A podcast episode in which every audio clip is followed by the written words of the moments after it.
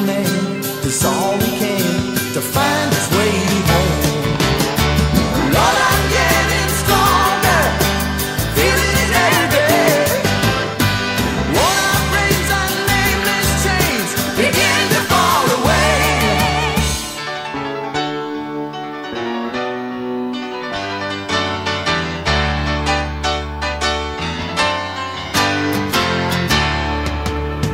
Silverfish, who's your master?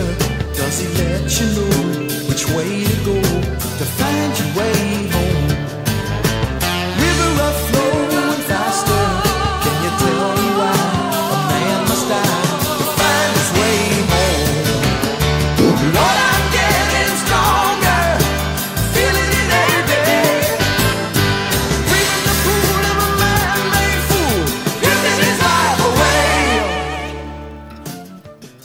Folks, welcome inside the Parisi Palace, high above thirty-seven seventy-three East Broadway. This is a live edition of the Jake Feinberg Show, comedy on Power Talk. Please go to our website, power talk dot live. Download our free app to your smartphone so you can stream all of our live local programming, including Solomon on Blast, the Jim Parisi Show, and yours truly, the Jake Feinberg Show. Can't thank you enough for making us part of your day today. And as often happens when you're reaching out into a divine world or a divine frequency and you connect with people, uh, essentially the um, the caroms of, of the cosmic ocean come and find other people and sweep them into your net.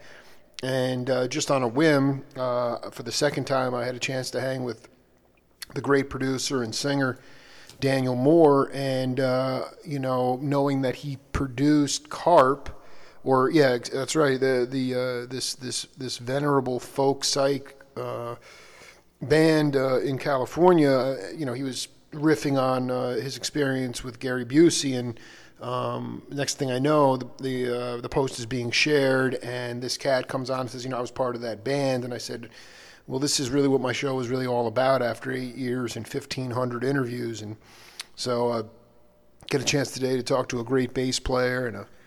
Looking forward to breaking it down. John R. Crowder, welcome to the Jake Feinberg Show. Well, thank you very much. Glad to be here. It's an honor to have you, man. Um, you know, I I kind of wanted you to talk a little bit about, in your mind, um, I've interviewed Jimmy Lee Keltner several times, obviously Daniel Moore.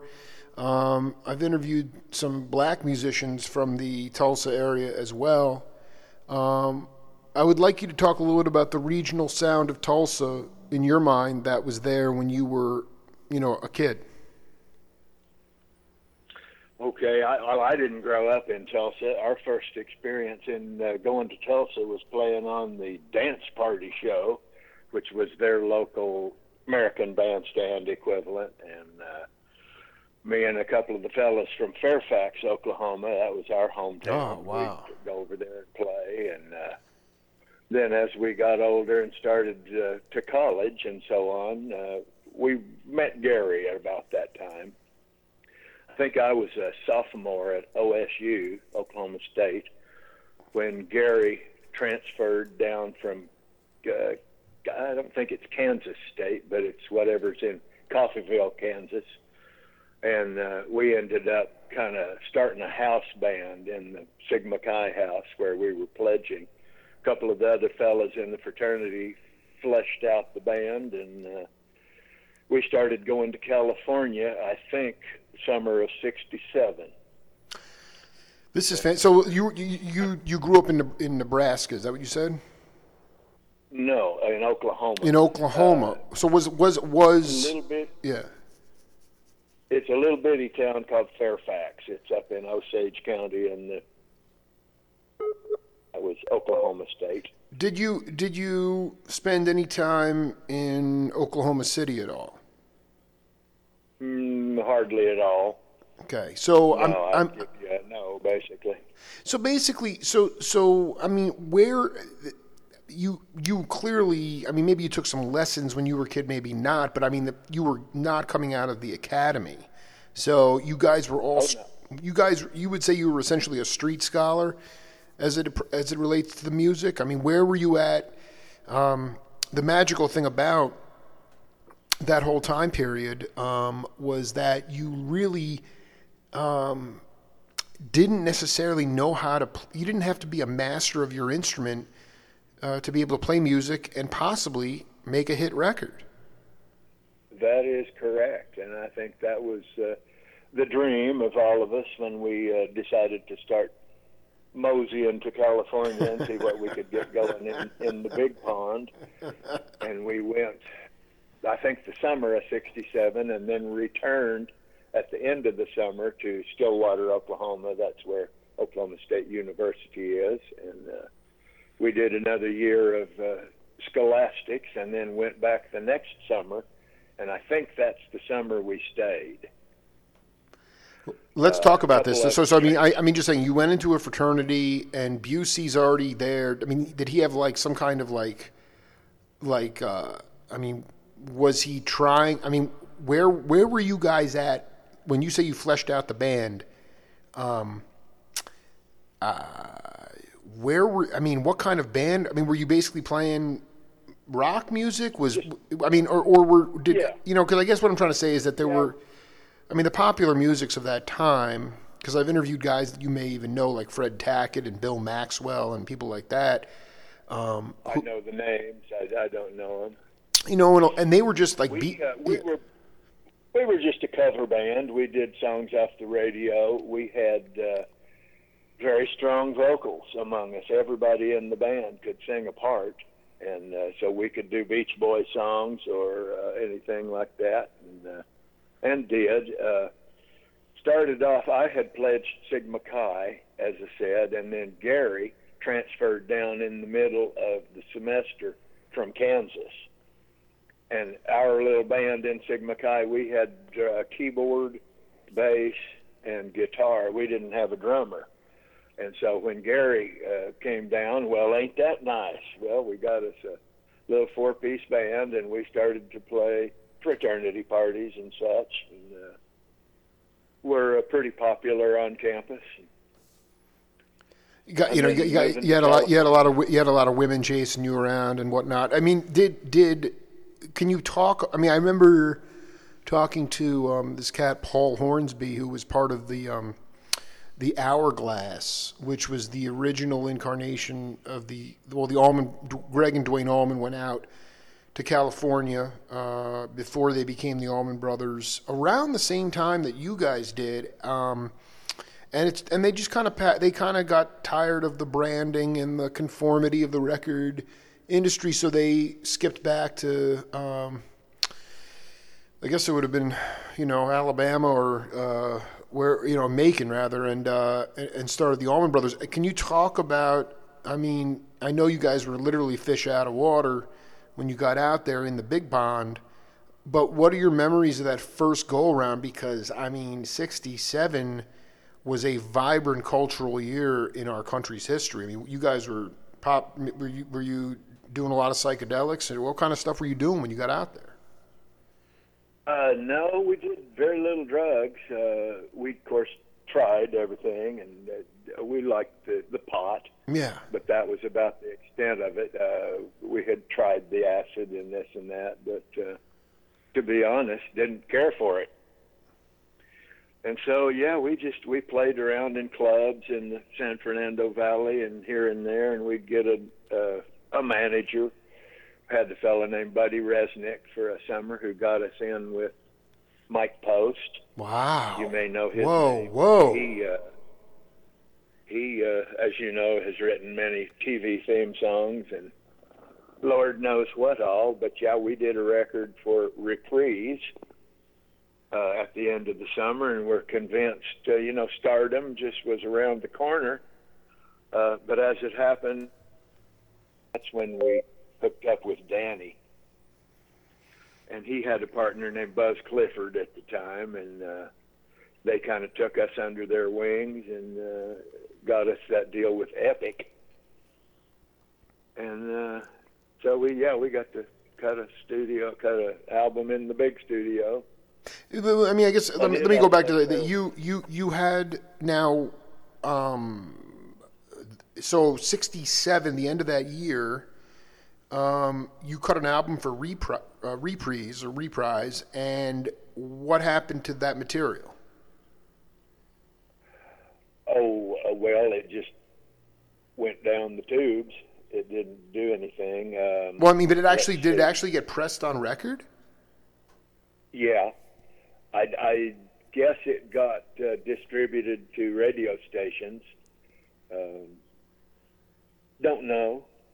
I think the Coffeyville, Kansas radio station played it a few times just because we were the local sons, so to speak. Absolutely. No, no, I guess my, my what was the name of the album? Oh, it wasn't an album. It was just a single, a forty-five. Right, right. So what was the was? Do you remember the name of the tune that was on? I mean, this is just important because, I mean, sure. You're basically hipping me. Oh, yeah. yeah. It, it, it's a good one. Are you ready? Oh, I'm ready.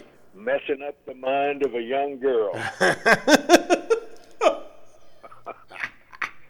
And he had all the A-list uh, studio players in there, uh, Jimmy Gordon and Joe Osborne. Holy cow. Larry this Knechtel. Is brand new off the... Ch- this is why I had oh. Crowder on the program. This is mind-blowing. Uh, uh, yeah, Mike Post. He was uh, awesome. So, I mean...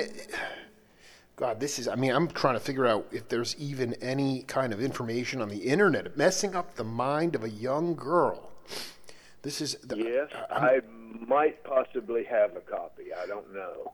Were you were you going as with the name CARP at that time, or was it a different band name? Oh, no, no, no. We, we had a different name then, and I'm not sure what it would have been. Might have been the Rubber Band.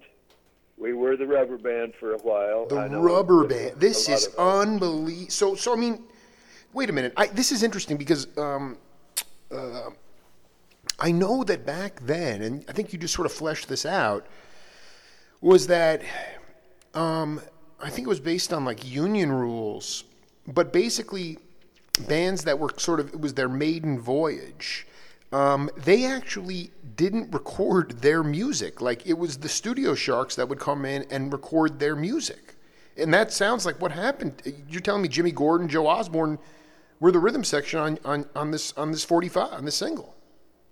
Yeah, Mike Dacey, all those guys. Oh, Dacey, my uh, God, a dear friend of the program. I love Mike Dacey. Hold on for a second. How did it feel yeah. for Crowder, you personally, how bizarre that you're sitting in the control room watching other people record your music? Well, it wasn't our tune. I, I'm trying to remember who wrote. I think the B-side was written by a fellow named Walt Meskel, who was an associate of uh, Mike Post, and probably Buddy Resnick, who was our manager. And, uh, let's see, what was that song? I don't remember. Okay, but no, no. Rate, it, yeah, they, they weren't our original tunes. Uh, they had, uh, I guess Mike helped pick out the song. He may have written it for all I know. But and, oh, it was wild watching those guys play because our jaws were just open. My God, listen to these guys play. They're uh, impeccable. And playing wild, crazy stuff we'd have never thought of. And I was just running around like a tourist in the studio taking pictures of everybody. Oh, there's Gary Coleman. All right. Gary Coleman. Yeah. Dude, do you even talk? Do you know, where is Gary Coleman, man? I need to find him, dude. I'm obsessed with Gary Coleman. The, the percussionist? Yes. I've I've been, I, like I told you, Emil Richards, rest in peace, just passed. Him and Gary Coleman were the first top call percussionists in Los Angeles. I cannot believe you just dropped Gary Coleman's name.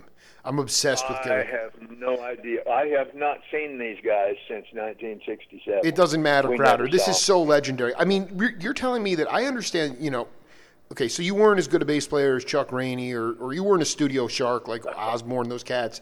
Uh, not hardly, no. No, and that's fine. But the thing is, the, I'm still trying to put this together. So, so basically, I, I just you have to excuse me because I was... I'm just a, a mere lad at forty-one years old, but I'm really trying to figure this out, that that that you were going to walk away with product. Let's just say you were called the Rubber Band. What, definitely get back to me on what the name of it. If you see, if you find the forty-five, let me know. But let's just say you walk away you walk away with product, and you go back as the uh, to O S U, and right, okay, but yet those the the forty-five is neither an original tune of the Rubber Band nor did you play on it. That is correct. We okay. sang on it, and that was it. Oh, okay, okay, you, okay. It's vocals. That's the point. It was a vocal. It did now. Um, Uh, Moore made the point to... Oh, God, I've got it in my hand. I knew Hang it. I knew it. Messing Up Messing Up the Mind of a Young Girl oh, was my... written by Joey Brooks. Joey Brooks. This is ridiculous. I don't know who he is. No, I don't either, dude. And it says, The Rubber Band, produced by Mike Post, arranged by Mike Post. Holy cow. It's on Reprise. The B-side is I'm Gonna Make It. Uh, we were called the Rubber Band at that time, and, and that's uh, that's it. I'm I'm looking at the forty-five. I just want to say I'm gonna get I'll get with you later once I do some research, but this could be brand new to the internet. I'm not even kidding you. I mean, this could be brand new because the only thing out there it's it's as it's as mere this is more mercurial, and rightfully so. Then even, I mean, I see the CARP record once in a, in a few years. I, you know, I mean, maybe you see it, and it take you have to actually take the time to read the liner notes on the back to see that Busey's on there, and obviously now that, now I'm bringing Crowder to life as well. But can you talk about the way you guys um, worked in four-part harmony uh, together? I think it's very sophisticated. It's something that's missing in modern music today because there's not a lot of dynamics in modern music, mainly because the rhythm is mechanical and has been quantized. And you really, and so I'm curious about. Yeah, yeah, you're right. Yeah, no, I mean, can you talk about, um, like, were you, I guess here's the point too. Uh, in my fantasy world, I'm thinking Crowder and Busey and you guys are singing your butts off while the the rhythm sections cook in the groove, but did you overdub your dub your vocals and, and, and talk about how you guys worked oh, in yeah. Cuz you could all sing. Yeah. Yeah, we overdubbed the vocals. The guys uh, nailed the basic track down and did all the sweetening that was needed, and uh, then Mike got us out there to sing. I think I'm pretty sure Gary sang the, the lead vocal on these on both of them. I think, and then the rest of us did the ooh-ahs and the la-las and the what have you. This is so... Hold on for a second. Oh, my God. All right. Yeah. You know, we're talking live here on Power Talk with with John Crowder. Let's let's sit back and and, uh, and take a listen to this, and then we'll uh, come back and break it down. All right? Okie dokie. Okay.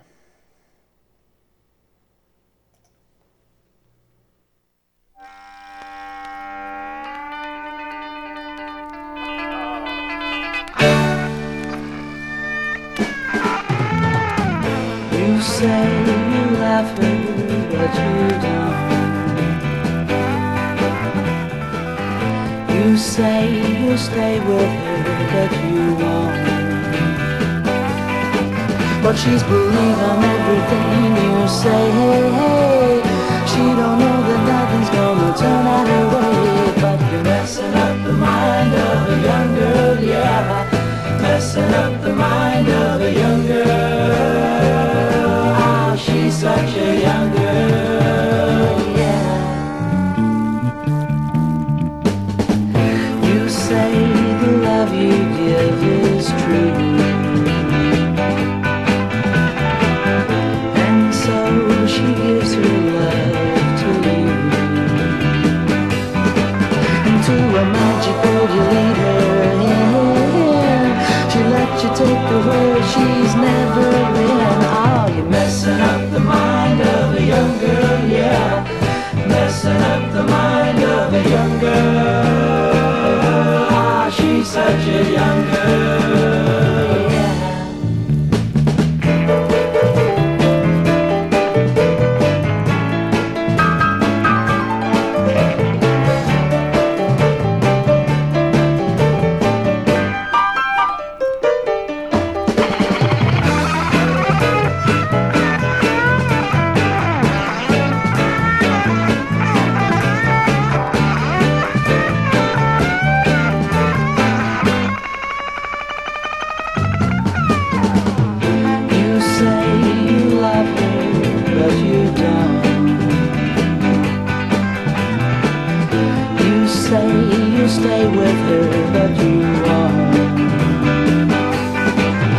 She's believing everything you say. She don't know that nothing's gonna turn out her way. But you're messing up the mind of a young girl, yeah. Messing up the mind of a young girl. Oh, she's such a young girl.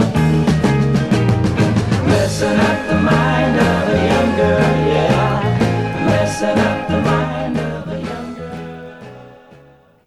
Music on the Jake Feinberg Show brought to you by Abbott Taylor Jewelers, Craig Pretzinger of Allstate Insurance, and Doctor Butch Diggs of Diggs Dental, and we can't thank them enough for their support, so we can play absolutely insane, going back in the time machine for Crowder, a forty-five um, on Reprise, uh, Messing Up the Mind of a Young Girl. And it sounded like, I mean, I mean, I don't know, when was the last time you even heard that? Oh, man, uh, got to be fifty years ago. Oh, my God. I mean, so it says it's funny because people are perplexed. Um, I'll send you the link to where they I found this. Uh, they, there's a guy who has a forty-five uh, catalog, um, and then he uploads a, uh, he uploads them to YouTube. And um, so uh, just to be clear, it was Jimmy Gordon, Osborne. I heard a guitar. Was Dacey on guitar? That was Mike Dacey playing oh. that. Oh, crazy. My He had God. a new amp that made this some kind of crazy feedback that we had never heard. It sounded like he was playing backwards.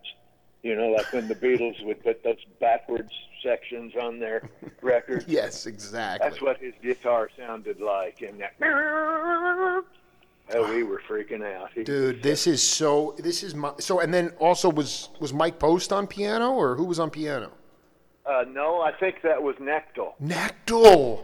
Holy cow. Yeah. This isn't... So then it says here th- in these notes, it says there are four or five groups called the Rubber Band with releases during, oh, the, yeah. during the sixties. Yeah. Um, and they, there's there's a Rubber Band from sixty-nine on G R T, but but you guys were already CARP at that point. Is that? I mean, you didn't do anything other than this. Uh, We had an evolution. We had a problem with naming ourselves. We never seemed to be happy. We were Bordine for a while, B O R D I N E. Oh, my God. Because that was Busey's uh, house mother's name up in Kansas. Bordine. And we were number five slop jar oh, for a spell. Uh, and then we finally settled on CARP and... Uh, formed a corporation and a publishing company and all this stuff, Superfish Tunes and Trashfish Publishing and CARP the Band. Um, John, um, now you, I want to be clear. I, um, when I interviewed Daniel for the second time, he said you guys were t- a Tulsa band. You, when did you actually go to Tulsa? Well, oh... We played, uh, gosh, let me get this together. Well, Gary was from Tulsa. And uh, Ron Getman, who is our guitar player, he and I were from Fairfax. Mm-hmm. And Glenn Mitchell, the keyboard player, was from Stillwater. And I'm trying to think when we did play in Tulsa. It had to be... had to be while we were at O S U, I guess. It would be pre, oh, pre-nineteen seventy. Right, so, like I, I, you know, just, we, just to get this chronology correct, I mean, a forty-five was cut. Who was the, I'm sorry, who was your manager? What was his name? Buddy Resnick. Dude, what a hero that cat is, man. I mean, he took oh, you guys yeah. off the scrap heap. I don't know what he was, that is so ridiculous that he got you in there. And we then went into his... Yeah, we went into his office. Gary had gotten some names from somebody of potential men.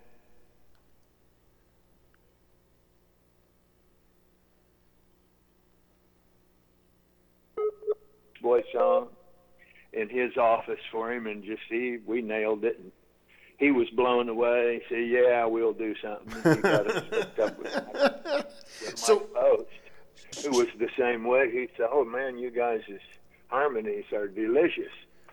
And had us uh, learn a Beach Boys song. Uh, I forget one, but we didn't release it. But anyway, he, he liked it. He got us that song, Messing Up the Mind.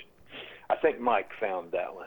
Yeah, it absolutely here. Uh, promo copy, Joey Brooks. God knows Joey Brooks Productions, but... Um, um, yeah, I don't know who he was. Is it fair to say... Now, again, I, we're, we're streaming worldwide on internet radio. This is not hard-lined. I, I live in Tucson, Arizona, so we're not hardwired into A M or F M radio. But it's fair to say that you had some... I don't know, you were... given some promo copies of it, and you actually just for, gave it to the local station, the O S U, when you were when you came back from California. Is that and they and then right. they and then they just played it? Right, and the uh, the radio station in Coffeyville, Kansas, which was uh, I don't know, you know, probably a little five thousand watt station or something, oh. and they played it because uh, Gary had gone to school there. They didn't play it for long. We, you know, we were convinced it was going to be a huge hit. Oh yeah, us. dude! I mean, this, this, as far as I'm concerned, that thing holds up. So that thing is one of the most killer vocal tracks I've heard from that period.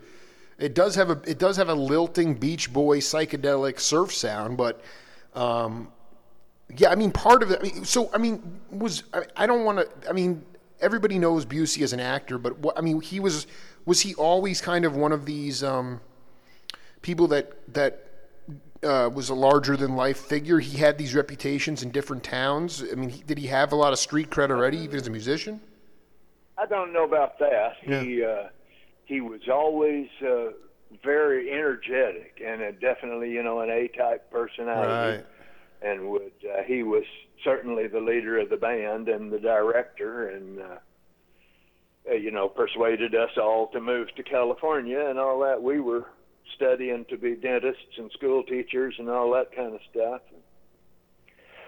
And then we got to, to sniffing this rock and roll stardom, and hey, this wouldn't be bad.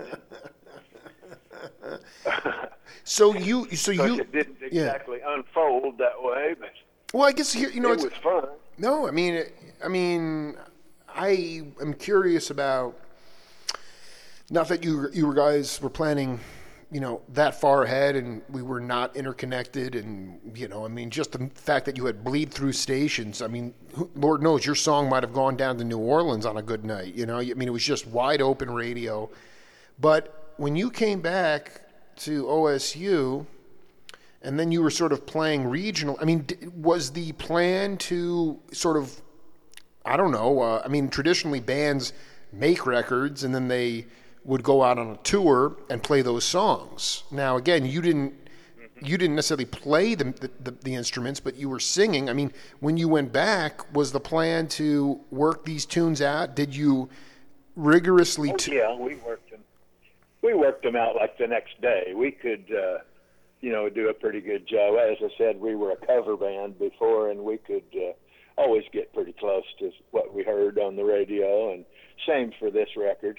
Was there any... We couldn't really... Yeah. Uh, we didn't have the uh, Mike Dacey screeching guitar amp, but we could get... The man is totally... Uh, I mean, dude, the man... Um, all you need to know about Mike Dacey is that the man played with Cannonball Adderley in seventy-three, and it's just the most... It's insane music. I've never heard anything quite... And they give him a full... I think Clapton also wanted his amp or something. He he was obsessed with Dacey's amp. It, I mean, Dacey was just channeling something from, from another world. But, I mean, did you... He was, yeah. You guys are all crazy. But the thing is, the thing is, um, did you have, like, did you just sort of, did you have a plan? I mean, ultimately, CARP went back, and that's when you cut the record on Epic but in seventy. But was that the, was that the plan, or was it... Were you were you gigging and still playing cover tunes uh, in that in, yeah. that in that couple couple years before you went back to L A? Oh yes, yeah, we played uh, around in clubs and uh, and parties and such, and and I think probably sixty-eight we moved out there for good, Buzz, and did the the CARP album. And uh, we did those tunes, and we, thank God Almighty, Epic set us up with uh, an opening for Sly and the Family Stone. Oh, my God. God. Oh, my. At Stanford University. oh, it was a night that will live in horror. I, I don't know. First of all, this is, wait, hold on. You were playing Frost Amphitheater at Stanford? Is I mean, that are you serious? Well, it was an outdoor venue. I don't know. Oh, my God. This is crazy. Yeah, because you're right. Sly was... We had no roadies. We had no roadies or nothing. It was just the four of us. And we had our little pieces of shit amplifiers out on the stage. Sly's back line looked like the friggin' Maytag showroom. Oh. He had these white acoustic amps that were all the size of refrigerators, and back there, and all our shit was just set up in front there. And we, uh, huh, Gary wanted us to do a couple of our acoustic songs, since we, we did some acoustic songs.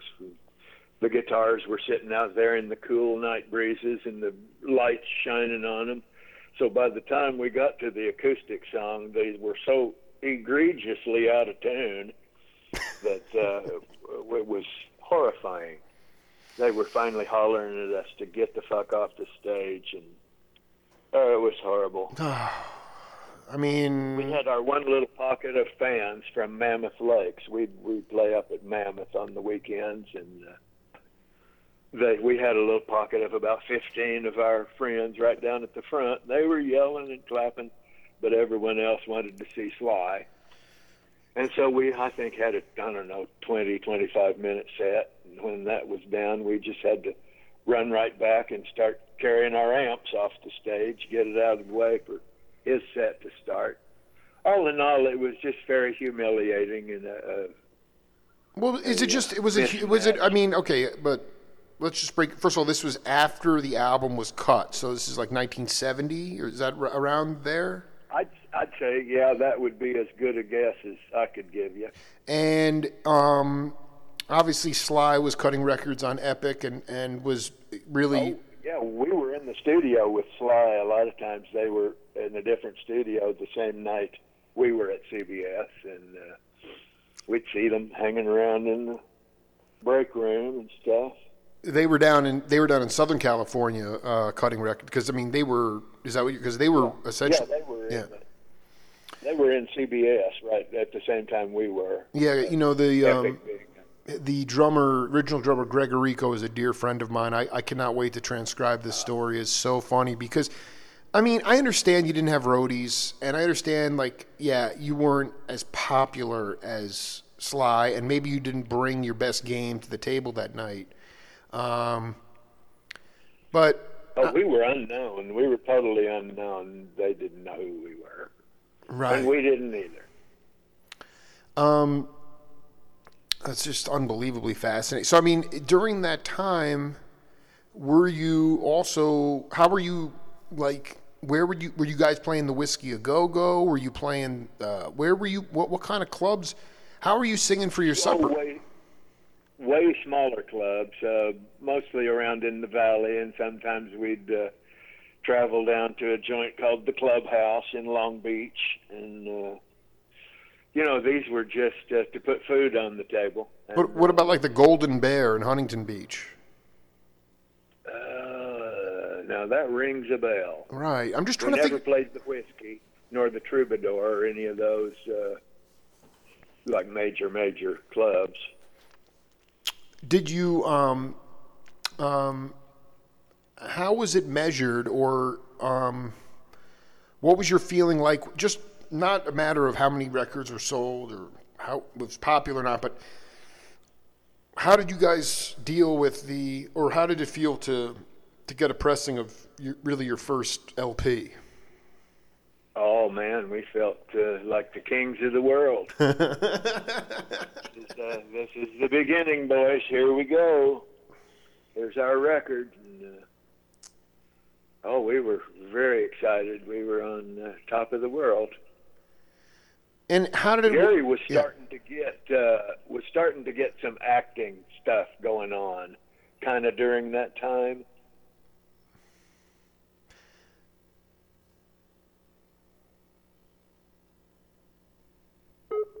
Jimmy Best that uh, he went to every week, and I uh, I think he went off to do uh, a B movie called Angels Hard as They Come. Wow. And was gone for about six weeks, and this was kind of kind of signaling the beginning of the end of CARP, because uh, we couldn't have him going off and being gone. What is the meaning behind um, the the name of the album? Oh, CARP? Yeah. Well, uh, that was always kind of a running joke, uh, that a CARP is just a, a real low-life trash fest. and uh, so we felt like that suited us pretty well. So, yeah, we were CARP. In fact, we ended up with a phone number that was something like eight seven seven C A R P. Three of the guys, Gary and Ron and Glenn, rented a house out in Woodland Hills, and I was married then, and we lived in Reseda in an apartment. But we'd get together every day in the afternoon from about oh one to five, and rehearse. Even though that was our general day, you know, playing at the Clubhouse or obviously the gig with Sly. I mean, how were you, based on what was happening? What happened with Post three years prior when you had the Studio Sharks doing it all instrumentally, um, how hard, how easy or hard was it to take what you were doing in the studio and present it in a live form? I mean, you guys, nobody would mistake you for the Wrecking Crew. So, I mean, was that part of the, no. was that part of the issue? Was well, that, we, yeah. We could certainly duplicate uh, the tracks on the record because we played them. Uh, that was no problem. Uh, we could play those songs and sing them. Because, uh, yeah, we had done the recording. We probably uh, probably did the tracks first and then went back over and did the vocals as an overdub. I think that's the way Danny did it. Yeah, no, I, I'm curious about your memory and recollection of that session because, um, you know, you guys could all sing really good, and Danny said that... Oh, you mean the Mike Post session? No, no, no, no, no, the, the CARP session, because, you know, basically yeah. Busey wanted to sing all the lead vocals, and, and Moore's like, well, actually, there are cats in this band that sing better than you. and he said well, that... he said. Yeah, I didn't, I didn't really remember that part of it, but uh, I think that was a good story. Well, he said it because he said he was...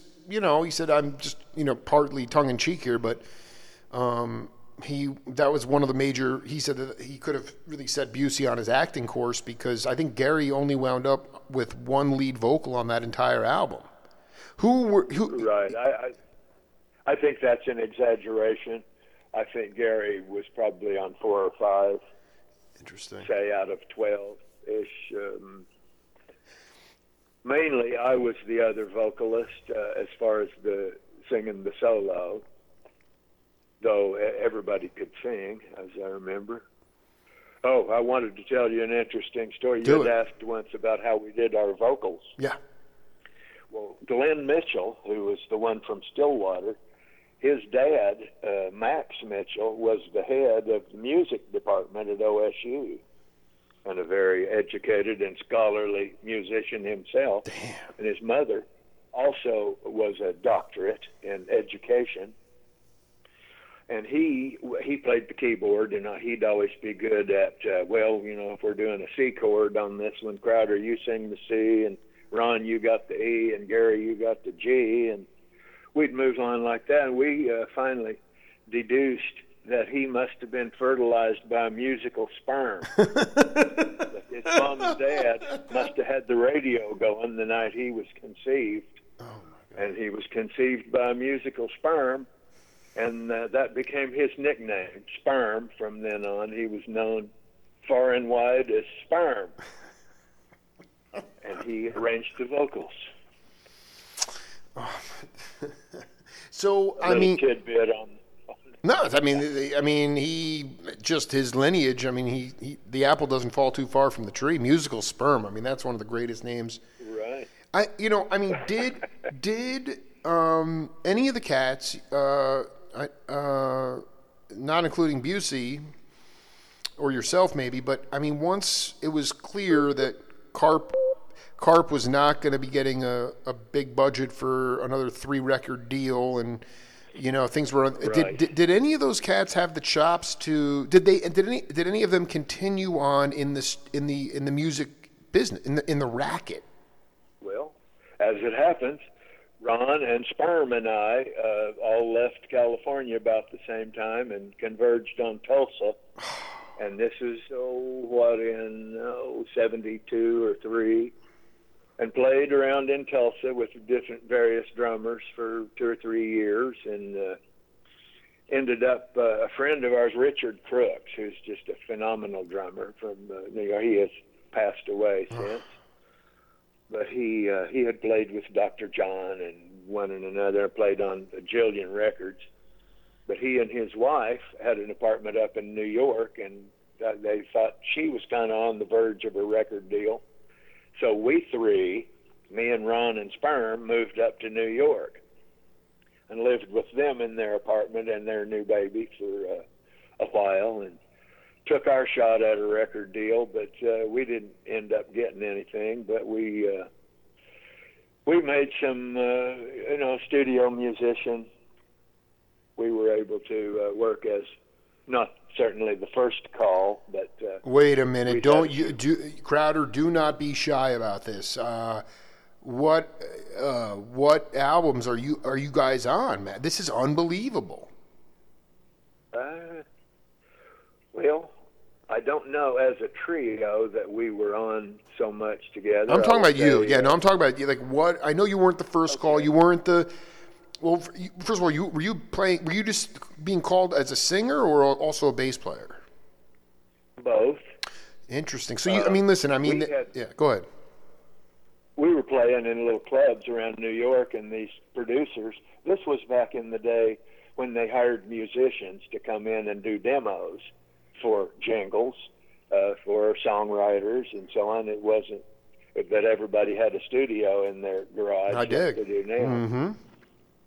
Uh, and so we got uh, got work around, and uh, I played with a band called Deliverance, Eric Weisberg. Oh, my God. Are the Dueling Banjos? Doodling, doodling Banjos. Wait a minute. You're on that album? Uh, well, actually, no. Uh, the... Eric, after the after the movie was a hit and the song from the movie, uh, he made an album and uh, then had to go out on the road and promote it. And the bass player, Tony Brown, who had actually played, well, I, yeah, he played on that album. Uh, he left the band, and Eric called me to be in the band because Richard Crooks, the drummer, was in the band also, so he got me in the door, and uh, I sang and played bass for them for a while. That I mean, that's you uh, were you were road dog. I mean, do you do you remember?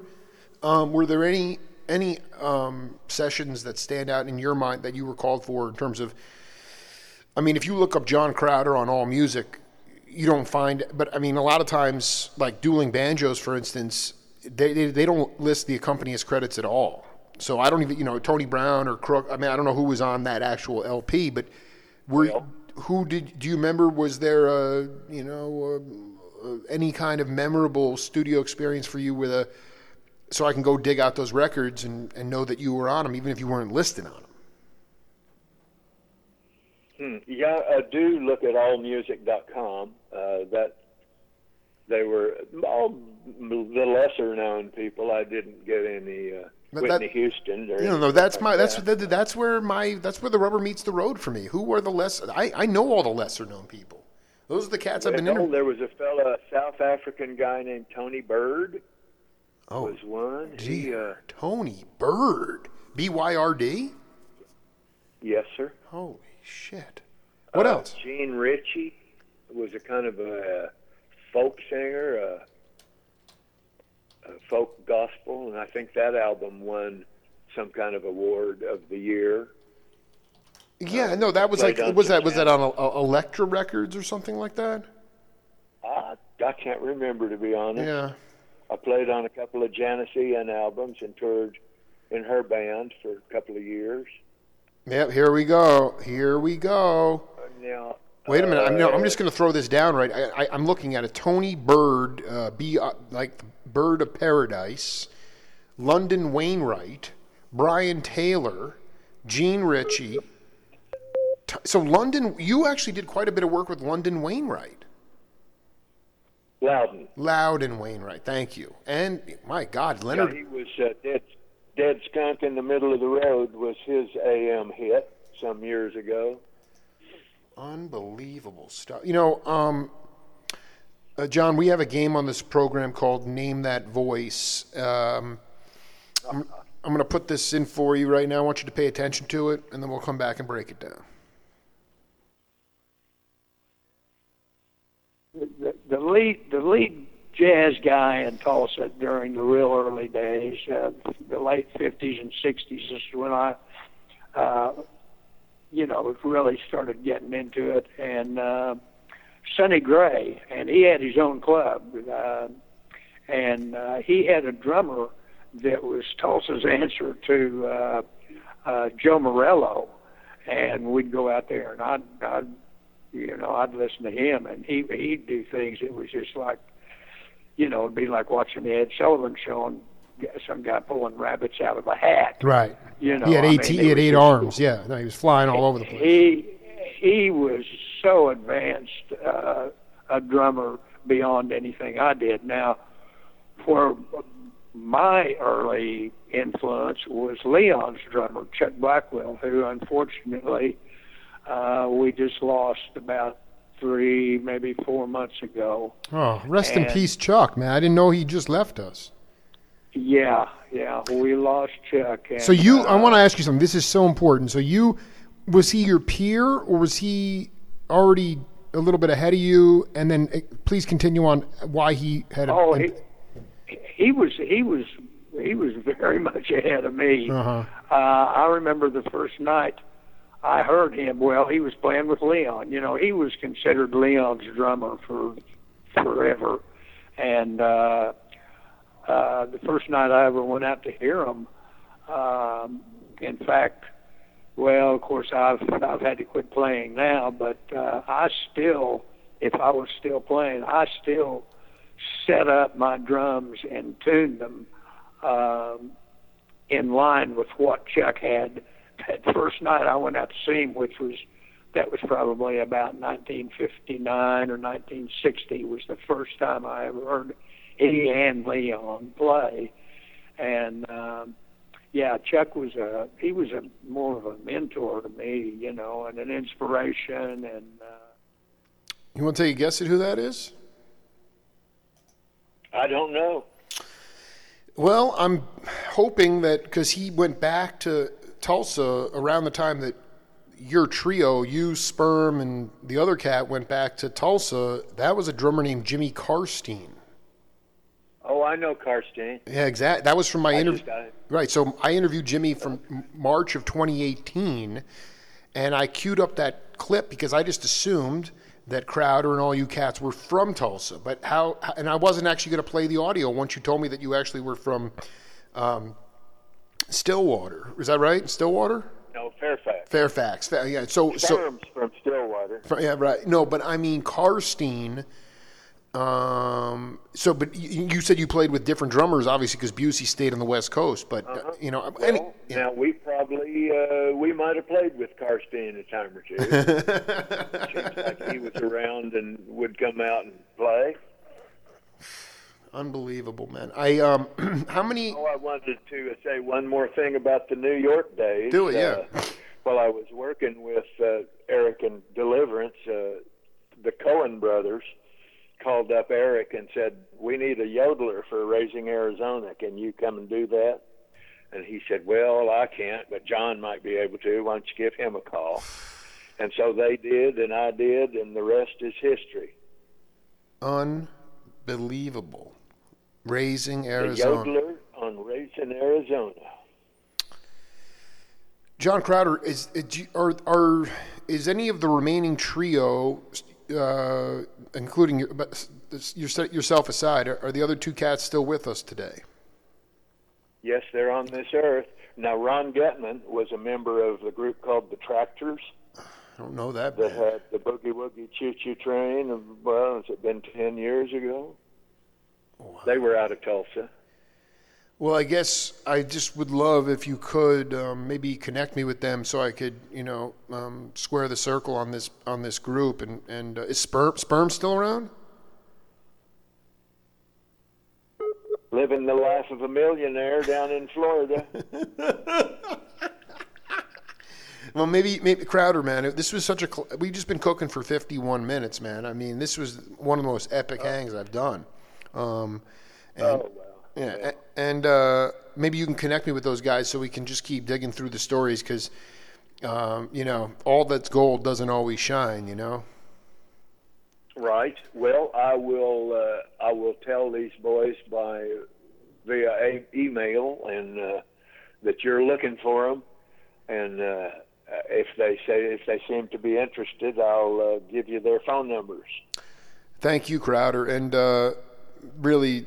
Uh, happy holidays to you and your family, and, and thanks for taking the time, oh, man. It was such a ball, man. I'll get you. I'll, I'll put up a copy of this later. I'll probably be transcribing some of the interviews because, I mean, it's all about messing up the mind of a young girl. These, you know, that that still hasn't changed, and and to to now know that Dacey's on that and whatever, man. It's just uh, oh yeah, it's a magical thing, man. That was the Wrecking Crew, yeah.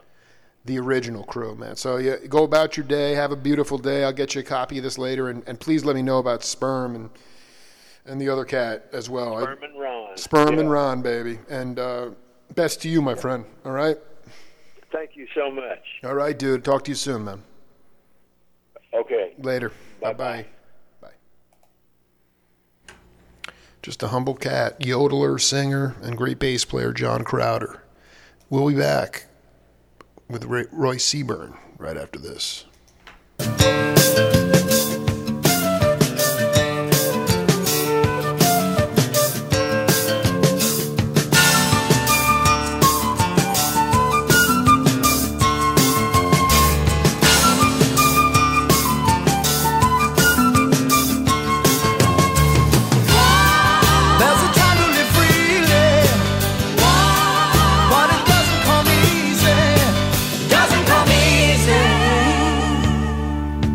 Silverfish swimming up the stream. Can you see the light down the back?